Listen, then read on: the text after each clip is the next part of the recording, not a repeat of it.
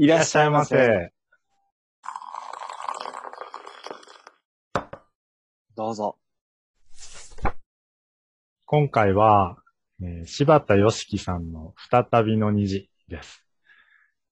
えー僕、この小説も、もうだいぶ好きで、えーうん。柴田よしきさんが、えっと、リコ、えー女神の永遠っていう作品で、第15回うん横溝正史賞受賞。えっと、まあ、それが、あの、警察小説シリーズだったりしてて、えー女性が主人公で、あの結構ハードボイルドな作品なんだけど、それはもう、あのバリバリミステリーというか、まあね、横溝正史賞を取ってるぐらいだから、うんうん。えーそのリコは、本屋さんでも、一時ものすごい見たし、だいぶ有名な作品ではあるけど、あの、今回は、再びの虹っていう作品で、とこれは、んと、どっちかというと、割とこう、うん、ほのぼのしたというか、割とゆったりした作品で、その、女神の永遠に比べると、本当に穏やかな作品なのかな。で、まあ、軽くあらすじに触れておくと、えー東京のその丸の内あたりの雑居ビルがあって、そこの片隅に、えー小料理屋さんがあると。うんうんでそこに、まあ、あの、おかみがいて、えー吉永さんっていう人なんだけど、うん結構若くて、で、その小料理屋が万歳屋っていう名前で、あの、京都にお万歳ってあるじゃない。あれの万歳屋かな。はいはいはい。うん。でね、あの、ここに出てくる料理の数々がものすごい美味しそうで、えー、もう本当にね、すごい美味しそうね。お料お料理、お料理、うん。お料理小説。料理小説と言ってもいいぐらいだね。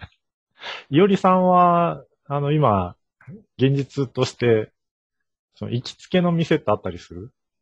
行きつきの店はですね、もう焼肉屋だけですね。あ、でも焼肉は行きつけの店あるんだ。あの、行きつきでも出てくる肉は別にうんね、切っただけだから、あんまりあんまりあの、シール筋に気に入ってるだけでみたいな。だから、ん。あのーうんマスターがいて、うん。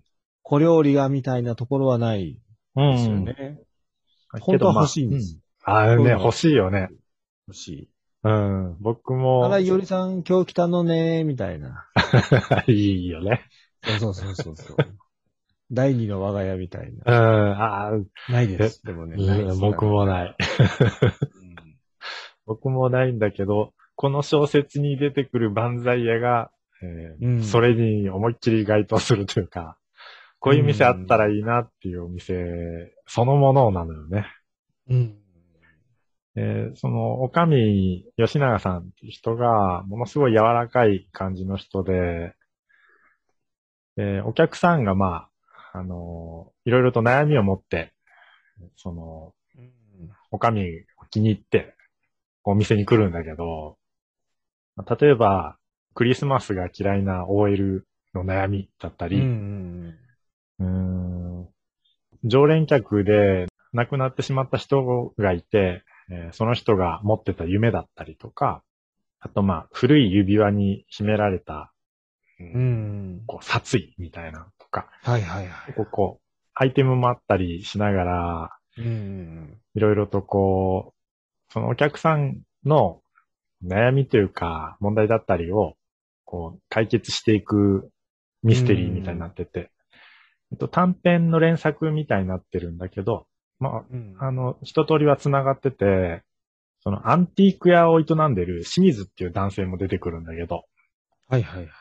でこの清水さんと、えー、おかみの吉永さんの、こう、大人の恋愛っていうか、でも、あの、本当にね、なんていうかな、くっつきそうでくっつかないみたいなもどかしい感じが。あ でもいいのよね、それも。あ、なかなか、今までにない低層ですよね。そうそう。二人っきりでいたり、お店終わって、あの、カウンターで二人で飲むみたいなシチュエーションもあるのに、うん。で、お互い好き同士なのに、それも口に出さず、なんかしっとり飲むみたいな、うん。早くくっつけばいいのにって読んでと思うんだけど、でもそれもまたいい、うん、いいのよね。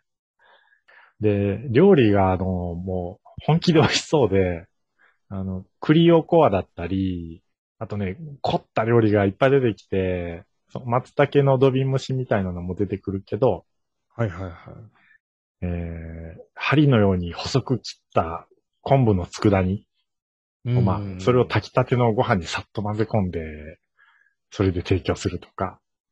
なんか、すごい、あの、文字で美味しそうって、なかなか、うん。なかなか、あの、ね。ゆきさんすごいですよ。お なお腹空いてたんじゃないかぐらい。読んでる時ね。そうとか、桜の花びらの塩漬けを、まあ、細かく刻んだものをご飯に混ぜたりとか。あー結構、そう、イメージをかき立てて、うんって感じですよねうん。そこからの匂い。うん。で、うんあの、そのね、お客さんの悩みだったりを、うんまあ、ミステリーっぽく解決していくんだけど、とそれと料理がセットになってたりするから、うん。その本当に僕自身が、その吉永さんのお店あったらいいなって思い始めて、読んでるうちに。でこの万万歳屋に本気で行きたいみたいなぐらいのテンション。なぜないんだと。あるわけないんだけど。すごい。うん。ぐらいまで行って、すっごい気に入ってる作品の一つだったりするから。ああと、いおりさんさ、本読んでて、なんか食べ物が気になったことってある？あまあ、美味しそうだなって。いや、もう一回も、一回もないです。あ、本当あ、そうか。いや、だからね、だからそれすごいなと思って、その、どんな、いや、なんかほら、うん。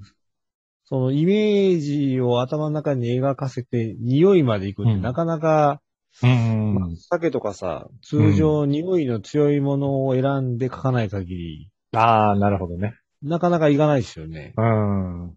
いや、だからすごいなと思って。でも、これ、いゆ、あの、ゆきさんミステリーなんですよね。ミステリー。うん、そうね。あの、タッチはミステリーになってる。いや、だからすごいなと思って。ここからのミステリーでしょ。でも、でも、ゆうきさんが、あの、イメージに残ってるのは、美味しそうな。そうそう。